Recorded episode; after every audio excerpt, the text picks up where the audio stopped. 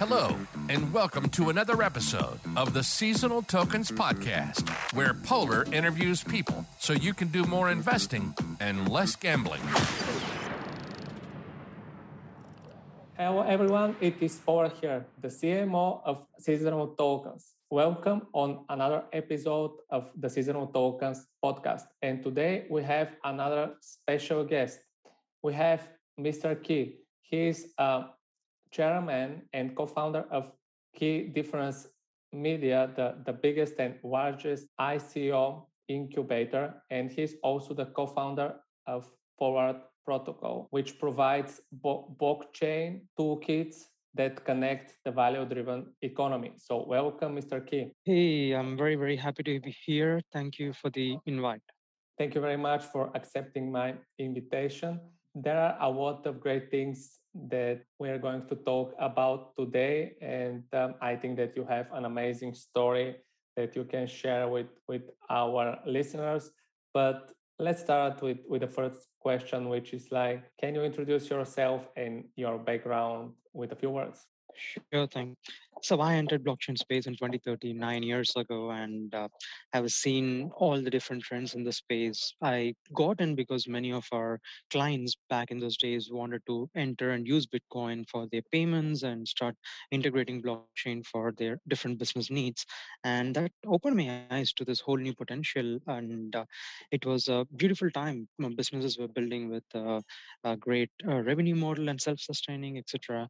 And uh, fast forward from there in 2017, our company Key Difference Media helped launch over hundreds of projects, raised over 550 million dollars for them, and uh, we continued expanding, running marketing campaigns for entities like uh, Ledger, Nexo, BitGo, eToro, and so on. I've been uh, leading multiple media companies and incubating them and etc. Uh, we uh, started Forward Protocol because we saw there was a big gap in the market. All these companies were developing something amazing, but they were not able to bring adoption and users. So Forward came to life to make sure that a common man can also use uh, blockchain and use it for their businesses without having to be a developer. So, being in the space uh, for this while, a lot of lessons have been learned and uh, a lot of experience has been gained, which I'm very happy to share with the members of community today. Perfect, perfect. Yeah, um, it's really great to to have one of the oldest uh, Bitcoin investors on on our podcast, if I can name it like that. In your bio, you are mentioning something very interesting, which is that you have started your entrepreneurship journey at, at 14. So, can you share more about that? Sure thing. So I was in my 10th grade and I was not keen on uh, what I was learning there. I felt it was limiting and uh, it, it was not stimulating enough. I had a curiosity, curiosity to explore so many things. So from my seventh grade, I've been learning programming because from the time I got computer, I want to know how it works, what's behind it, how something functions. And with all that, interest and the learning that I had progress. At the age of 14, I quit my education. Even though I got a scholarship for my higher education, I decided to pursue business. I decided to start something on my own. From that point, I've been developing websites and uh, many more, and that was the first entry point for me in the, uh, in the in the world of business. But right after that, I soon realized that apart from developing those things, my real passion was in the way I could speak about it, where the way I could convey the message, market it, the narrative, the story, and getting uh, people from across the world interested in uh, what is there. And that's when I realized the potential with uh, marketing and Key Difference Media was born. And it's 16 years old right now and that started everything from uh, zero to the empire that we have built over these years Really nice. And your parents have been okay with, with your decision? Uh, they were actually supportive, yes. Uh, initially, uh, they, I mean, because the first time when I didn't like education, there's, there's nothing that someone can force. So they were open to it because they have seen who I am and what I have done in the past. Uh, and uh, I, the space was needed there to explore, to try something. So they did give that uh, space freedom to play around. Of course, the society doesn't like it. People around do not like it. Uh, but my parents were uh, supportive to protect and uh, ensure that uh, the interest or uh, the vision that a 14 year boy had shouldn't be thrown out of the window without even checking it out. Wow. Uh, I think that um, a lot of people will be jealous of what you're saying. I think that um, these days like um, it's more and more important for um, parents the their kids to, to finish his or her education and after that to, to start chasing chasing his or her career. So i'm really happy for you that you have had such uh, supportive parents. I'm very happy as well for that. Yeah uh, otherwise maybe we wouldn't have met today. It sounds like everything has started really well for you and then you have jumped into web3 but what has actually made you to, to move to mainly web3 is it only the the clients that have switched from web 2 to web3 that was the initiation point because they moved and uh, as a content marketer i had to understand and speak about it. So it was inevitable for me to get there. But the moment i got there something changed.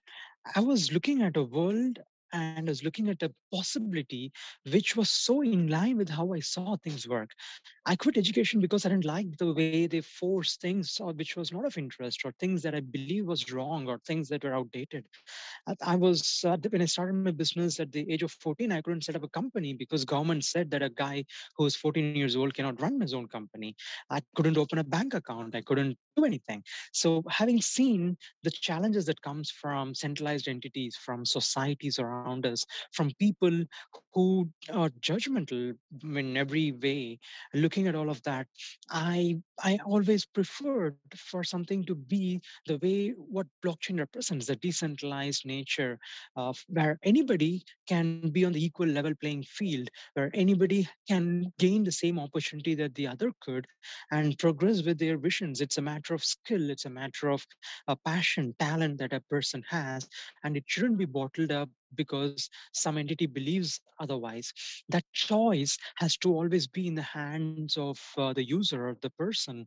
And uh, when I looked at what Bitcoin was doing there and how the uh, blockchain as uh, an infrastructure could work. Of course, in those days, it was not big. You, you, I don't think anybody ever saw the full scope of what it could land into today, uh, but we could still see the seeds of possibilities. And that was inspiring. And we wanted to be part of that. I wanted to uh, support that. And it made perfect sense. And from a marketing standpoint, uh, that was a very small industry. There were no competition. And being the one of the earliest, it made a lot more sense for us to establish ourselves strongly in that tight niche sector and uh, grow in it. And that's what did. Nice, nice. Yeah, you you definitely sound like a, a very passionate um, person that is in the in the Web three space, and uh, I totally agree with you when you were saying that um, crypto is giving everyone the opportunity to to do whatever they want without a lot of the, the limitations that Web 2 is uh, is giving, and also not only Web 2, but the, the whole life, the, the, the whole society, like you just said. And you have started in 2013, and now it is 2022. So, what do you think about the, the current space of, of crypto? It's a it's a very good question because when we started out between 2013 to 2017, every company that was existing, uh, when I say every, let's say 90, 98 or 95 percent of the companies that were existing, they all were revenue generating. They were revenue positive because an existing business who used Bitcoin as a business for uh, testing blockchain because they were keen at seeing what they could do there. But in any instances, the companies were mostly self-funded. They were not using investors' money to run. There were payment processors and businesses which were actually having profitability coming from there, and uh, that was beautiful to see because that was real business, but it ICO and everything else that followed, uh, things changed. People saw that it was an easy access to money and it became a speculative game. Of course, people were speculating with Bitcoin even back in those days, but they were only speculating with one Bitcoin and probably a couple more. But uh, at this point in 2017, everything focused on just money.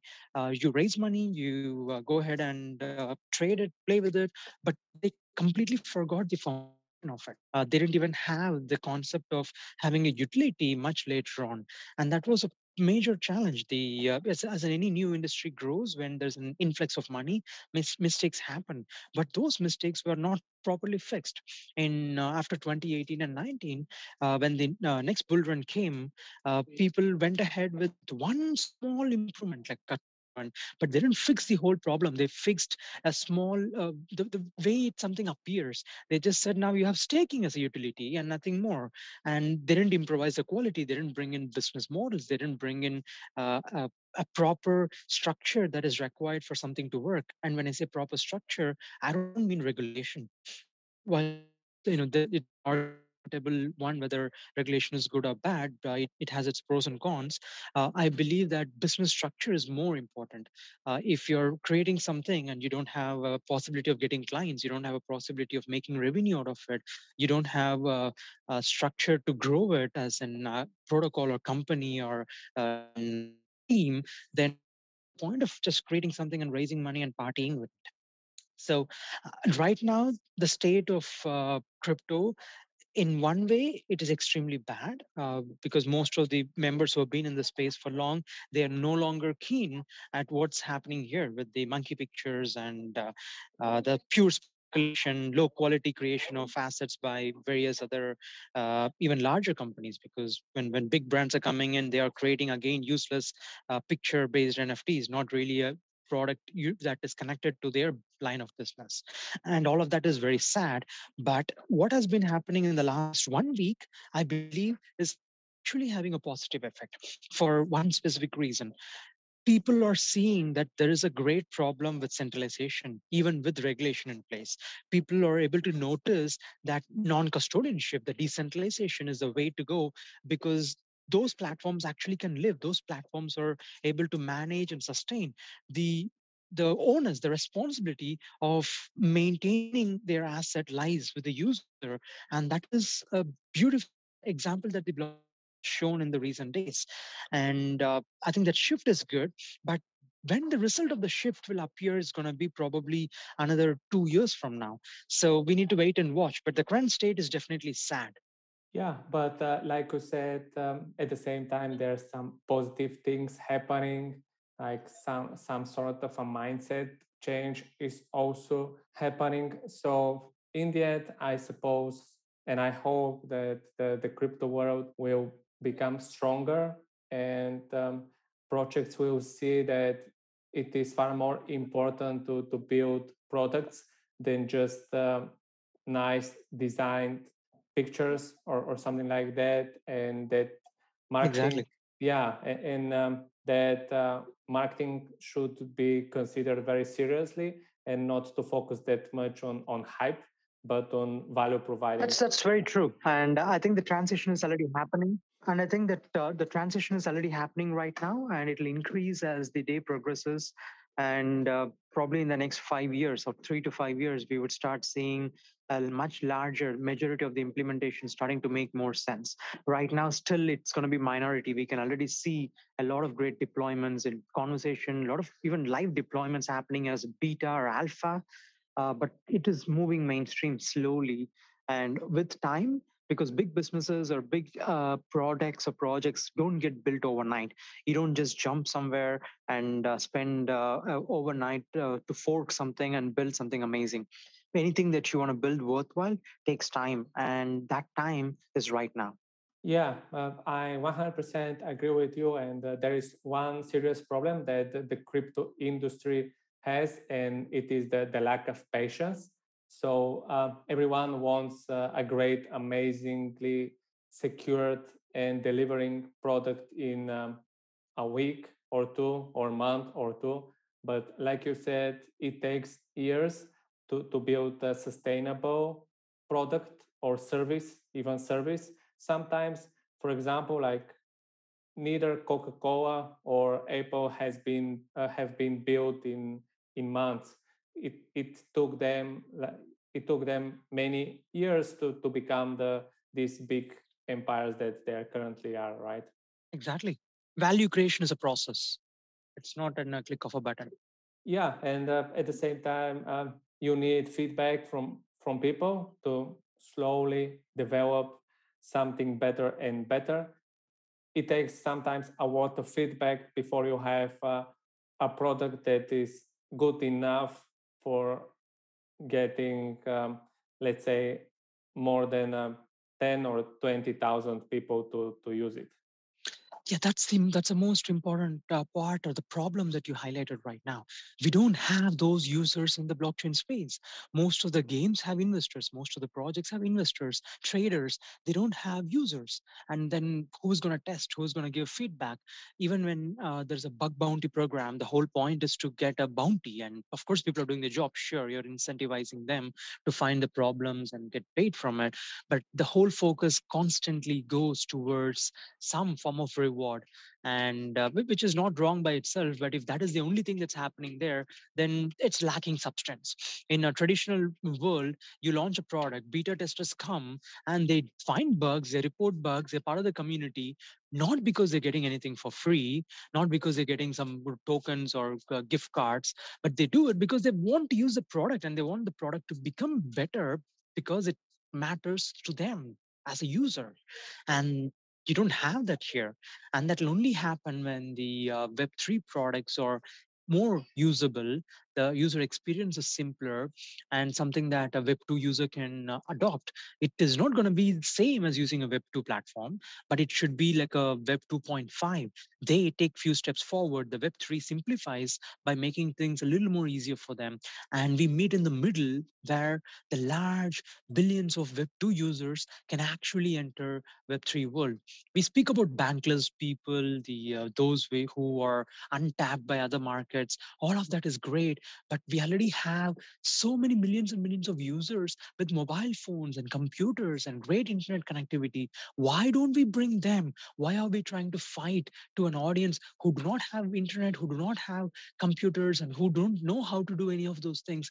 There, there are much usable, ready to work with audience, and we should focus on that users are the key. And when users are there everything is faster. There's more feedback. You know if something works or doesn't work. You build you restructure. If something is wrong you fix and you grow. Absolutely. You can grow without getting feedback. And the issue that we are currently having like you said is that the audience mainly consists of speculators not people that are invested in, in the product. Right. Let's move the conversation a little bit to, to the ICOs because I think that there are a lot of things that we can learn from, from the past ICOs that you have done with, with your company.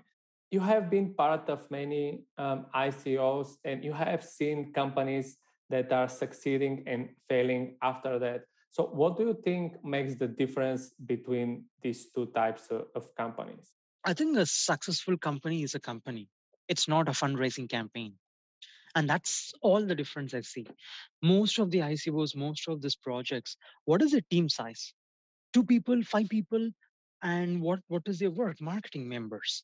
How many members in that team are actually in the business side? So right now you do see companies which are more serious. They have developers and they have marketers. But who is running the business where is the business in there and that is the primary differentiator. Of course in, that that's not only for a company to be blamed it's also the investors to be blamed as well. Uh, when we go and look at what investors are looking for all that they see is okay is there a hype? Is that something that can sell? Uh, can I speculate on it? Do they have bigger exchanges? They look at all of that. Uh, they look at partnerships and brands but they never look at uh, the capability of the team to run a business and running a business is hard. There are hard choices to be made uh, business decisions should be made based on future needs, the long-term needs of three years, five years, and not just three months. And those choices might not necessarily be liked by investors whose only objective is to uh, you know earn some money in the next few uh, months but there needs to be patience like you highlighted. So uh, it's all coming back to the business and implementation. If a project is a success uh, that success is also a proportional term. What does it mean for something to be successful? Is it is, does it just mean it goes 100x stays there at 50x for uh, a year is that a success? Or is it the uh, is, is it users actually using something and driving more interest from the rest of the world towards it? I think to me the u- usage not only within the blockchain space but also uh, attracting other businesses who are finding solutions from these products for their live use cases in their businesses. That's success. If a web2 company comes and says hey i like to use this product because it solves my problem xyz it makes my business process better how can i do it and that is when the success actually starts. And until then it is all a game. It's a game of uh, speculation. It's a game of building a technology because someone is passionate about building it. But unless someone uses it it's it's all worthless and uh, it's like a penny stock. Yeah and it dies very fast. But you're uh, mentioning something very interesting to me because if i understand you right it sounds like those investors they have been looking more for hype oriented to projects that are uh, user oriented is this what you're saying uh, yes, you could definitely say this because think about it. Uh, let's go back by few years. Let's look at uh, 2015, 20, uh, yeah, let, let's talk about 2015, seven years back, not long back. Just go out and survey how many are investors. Do you find tens and thousands of investors like you find right now? Where did all these investors come from? Right now someone with a thousand dollars sitting in their bank account is an investor which is fine which is the whole point of blockchain. Now anybody can invest everybody can make money which is all great but then the they need to be also educated. It's about uh, being smart at making those choices and uh, that is very important. So now you have these investors who are gamblers than investors. What is the difference between a gambler and an investor? An investor studies a product or a business or a market or an opportunity. He uses his logic, he thinks through the possibilities, and then he decides what is the best thing that he should be doing. He has $1,000 with him is it best for him to keep the thousand dollars with him right now? Or should he go ahead and put it in a particular asset? Because of logic a logic b and logic c he sees what should be doing it. That is an investor's thought process. But a gambler he sees two things. He can put he just speculates on putting some money here some money there and uh, sees what happens. And if it doesn't he just takes the money out and puts in something else. That's blind gambling. And most of the people in the space right now are gamblers. And this is not a, just about individuals. A lot lot of VC funds are gamblers. A lot of uh, uh, even bigger brands do nothing more than gamble, which is very sad and uh, which is on one way hurting the uh, hurting the blockchain industry because now if investors the one who are giving the money is only focused on that then a lot of builders will start going towards that direction of creating exactly what they want what do they want? Scams. They want uh, scams that could pump, scams that could make the money in the next few months and not really care about the business. So now people are incentivized to build scams, which is the worst thing that can happen to an industry at this stage. Yeah, you're absolutely right. The the demand is uh, the reason of the creation. So if there is demand for pump and dump projects, there will be more pump and dump projects. That's absolutely. And you have somehow um, started uh, uh, answering one of my next question, which is like, how do you think a person can do more investing rather than, than gambling in crypto? Okay, that's very simple. Just don't invest. You come into the crypto space or come into any industry, study the space study what has happened in the last uh, five years, seven years. Study the uh, because investing is a skill. Investing is uh, not it's a base of knowledge. It's, it's about knowing certain things. Learn that they don't have to do it in the crypto space. They can learn it from the stock space. They can learn it from commodity space. They can learn how something happened in uh, 50 years before uh, because investing has always existed it's it's like saying um, I, I know how to breathe but now i'm in crypto space i'm going to breathe differently no you don't breathe differently you breathe the same way you invest the same way you use the same metrics of course there might be a few ways the process is different but it doesn't change the fundamental of what it is. They can spend three months to learn, six months to learn. And once they learn what it is, they can do paper trades. They see a great project, they're fully hyped, they want to jump into it right now, they want to put in the money right now. Well, put that in paper, take a paper, write that you're investing $200 into this project right now. Follow the project as if you actually invested the $200. Follow through on it, know what's happening, and uh, go through the process and feel it. Know if you feel like you want to sell something or if you want to buy more. Notice your emotions notice what is going on in your mind and uh, go ahead and try to see if those active thoughts or those uh, feelings were right. If you do that you would never fomo once again you would never ape in once again. It is important to jump on an opportunity. Every investor knows this. When you find an opportunity it is very critically important that you grab it you chase it and you make it work but the difference between that and FOMO is the application of the mind to judge an opportunity, judge a risk that is associated with it. Now, if someone comes to me and tells me okay hey this is a great opportunity uh, you can only put in $200 in it i wouldn't think twice. That's okay. I mean it's $200 it's, it's more worth than me spending uh, next 30 minutes of my time researching it. But if a person has only $500 in his uh, asset base in his portfolio and he has to put $200 out of that he should probably spend good amount of time thinking and understanding it it depends on what is value uh, and uh, the relative value to time, the relative value to uh, the size of a person's portfolio, and which is exactly uh, the whole point here.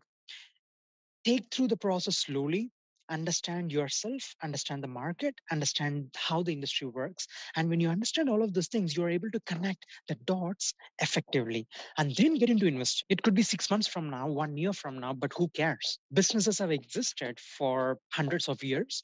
Businesses will exist. New opportunities will come. There will be all of these great trends once again business has is a cycle and these opportunities are not going to disappear today and tomorrow.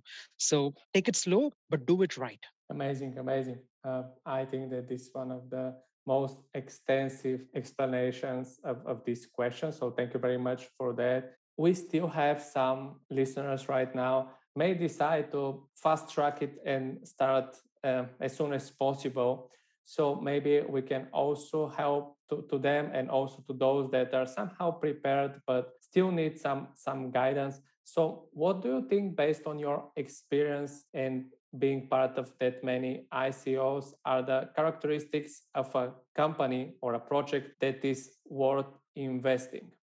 Okay just check their actual experience.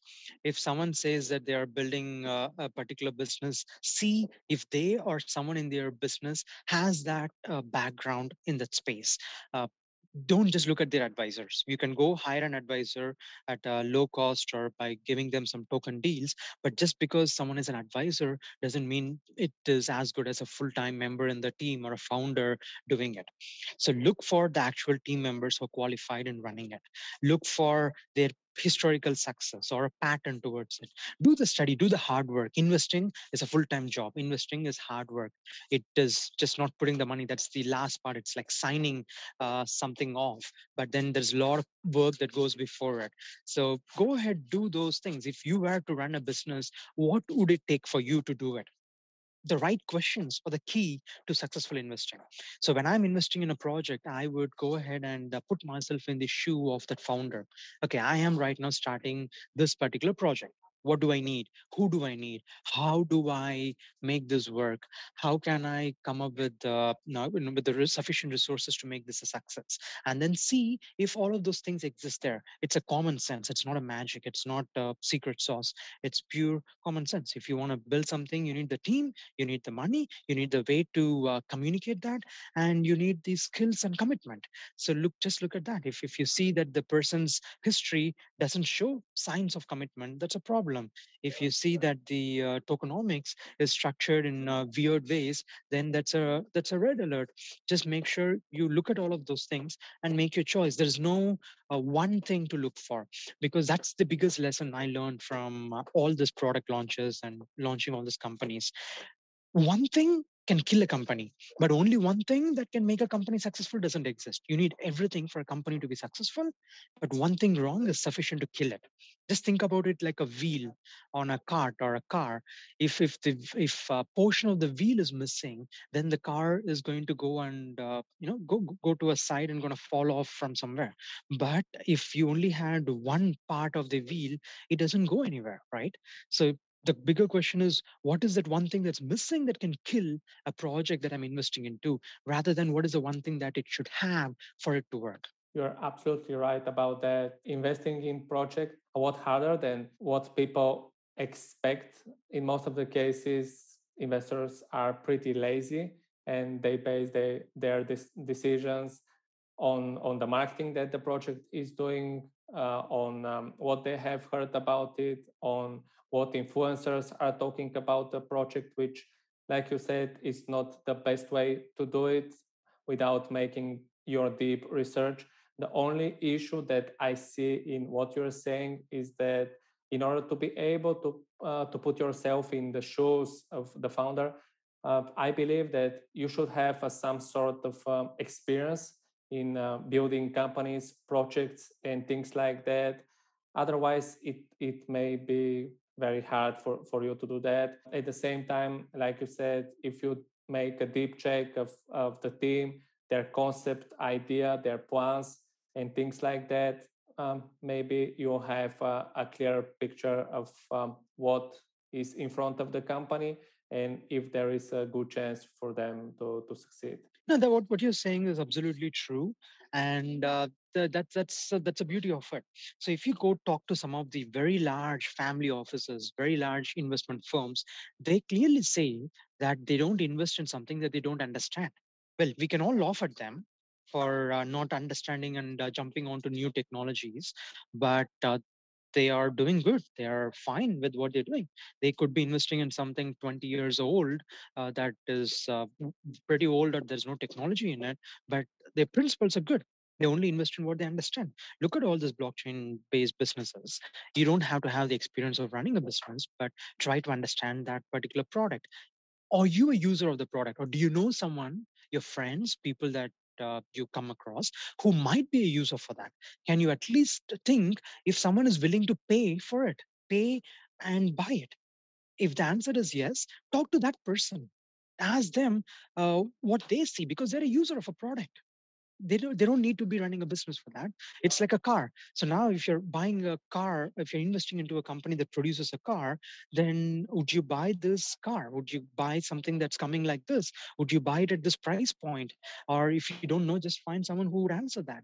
Uh, what does what is important in a company like this? Uh, why would you buy this and why would you not buy something that you're already owning right now? Just the right questions navigating from a user's perspective to also work.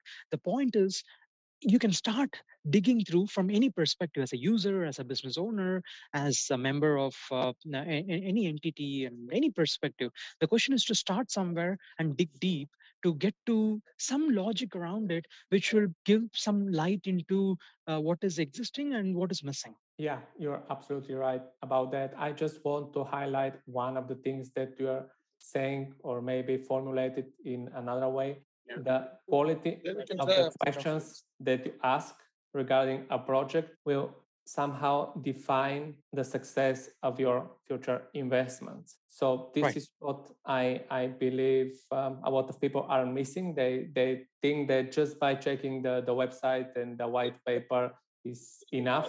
But um, like you said um, first you have to answer a lot of questions by yourself or by asking the, the team members if you have this opportunity or just by googling all that you can possibly find that can somehow answer your questions. But first everything starts with the right questions. Except the fact that people are somehow making decisions based on just the website and somehow based on the white paper what do you think are the other most common mistakes that beginner investors are doing and how they can overcome them?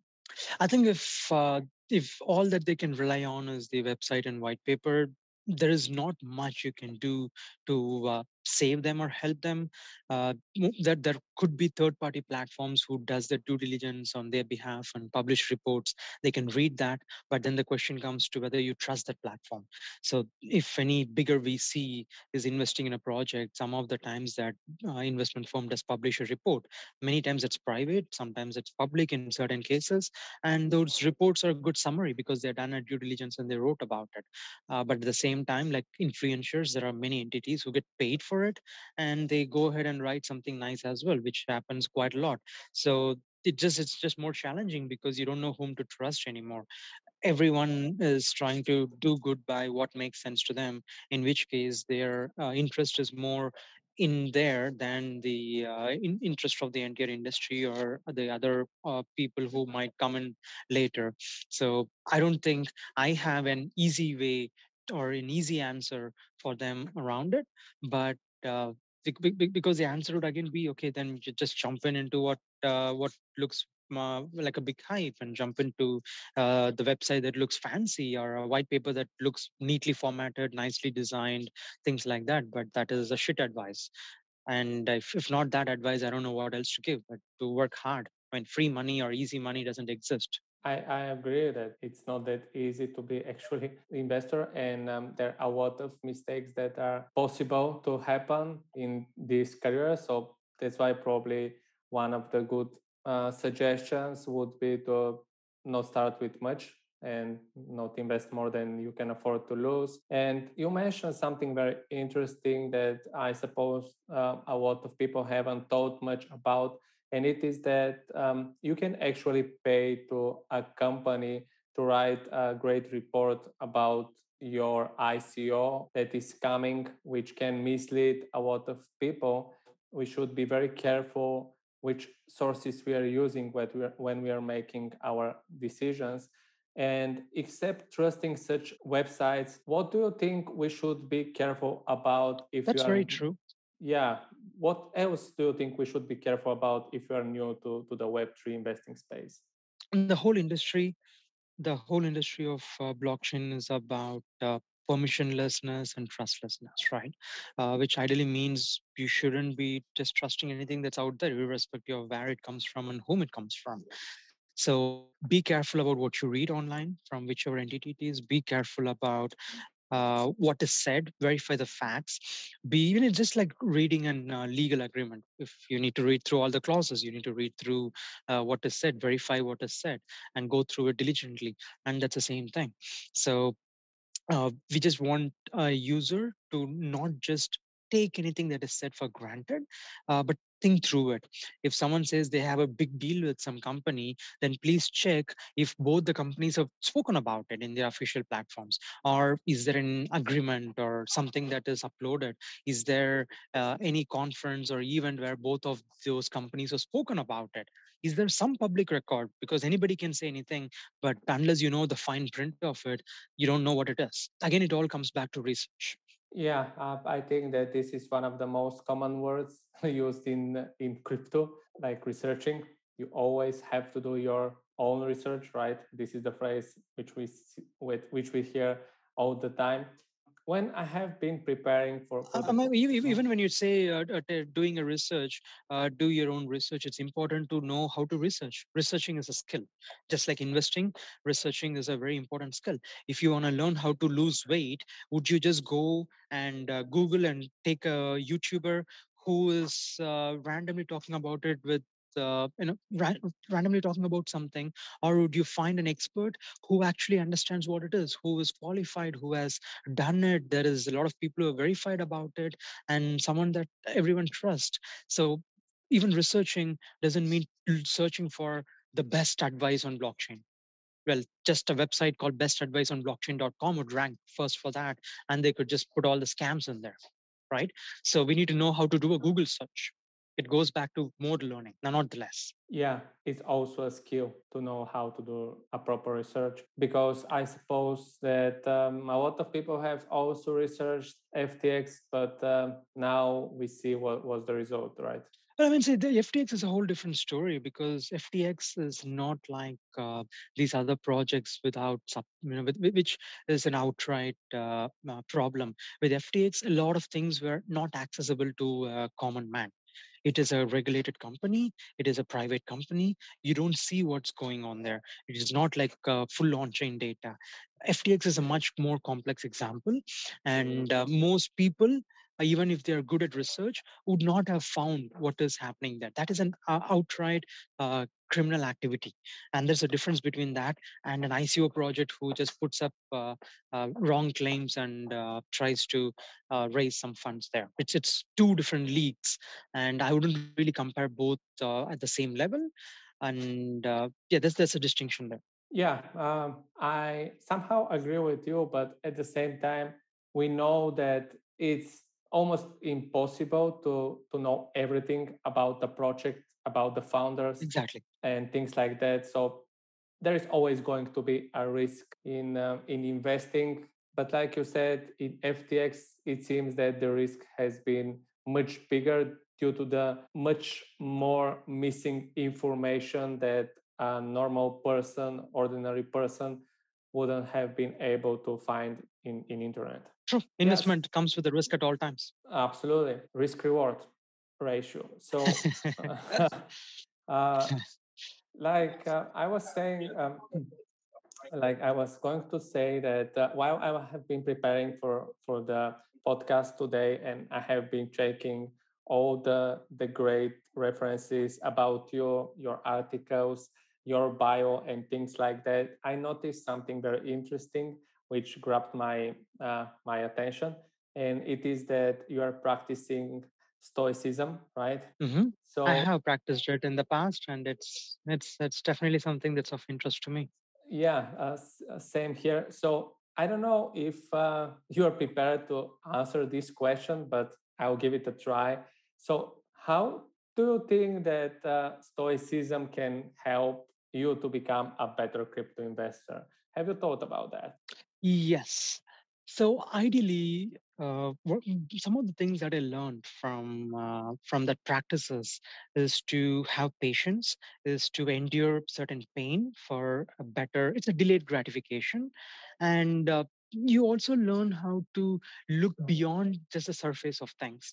So mm, i'm, I'm not only talking about uh, this practice but in there are quite a lot of similar things. I learned similar things even from extreme sports adventure sports uh, like paragliding or uh, free diving or things like that.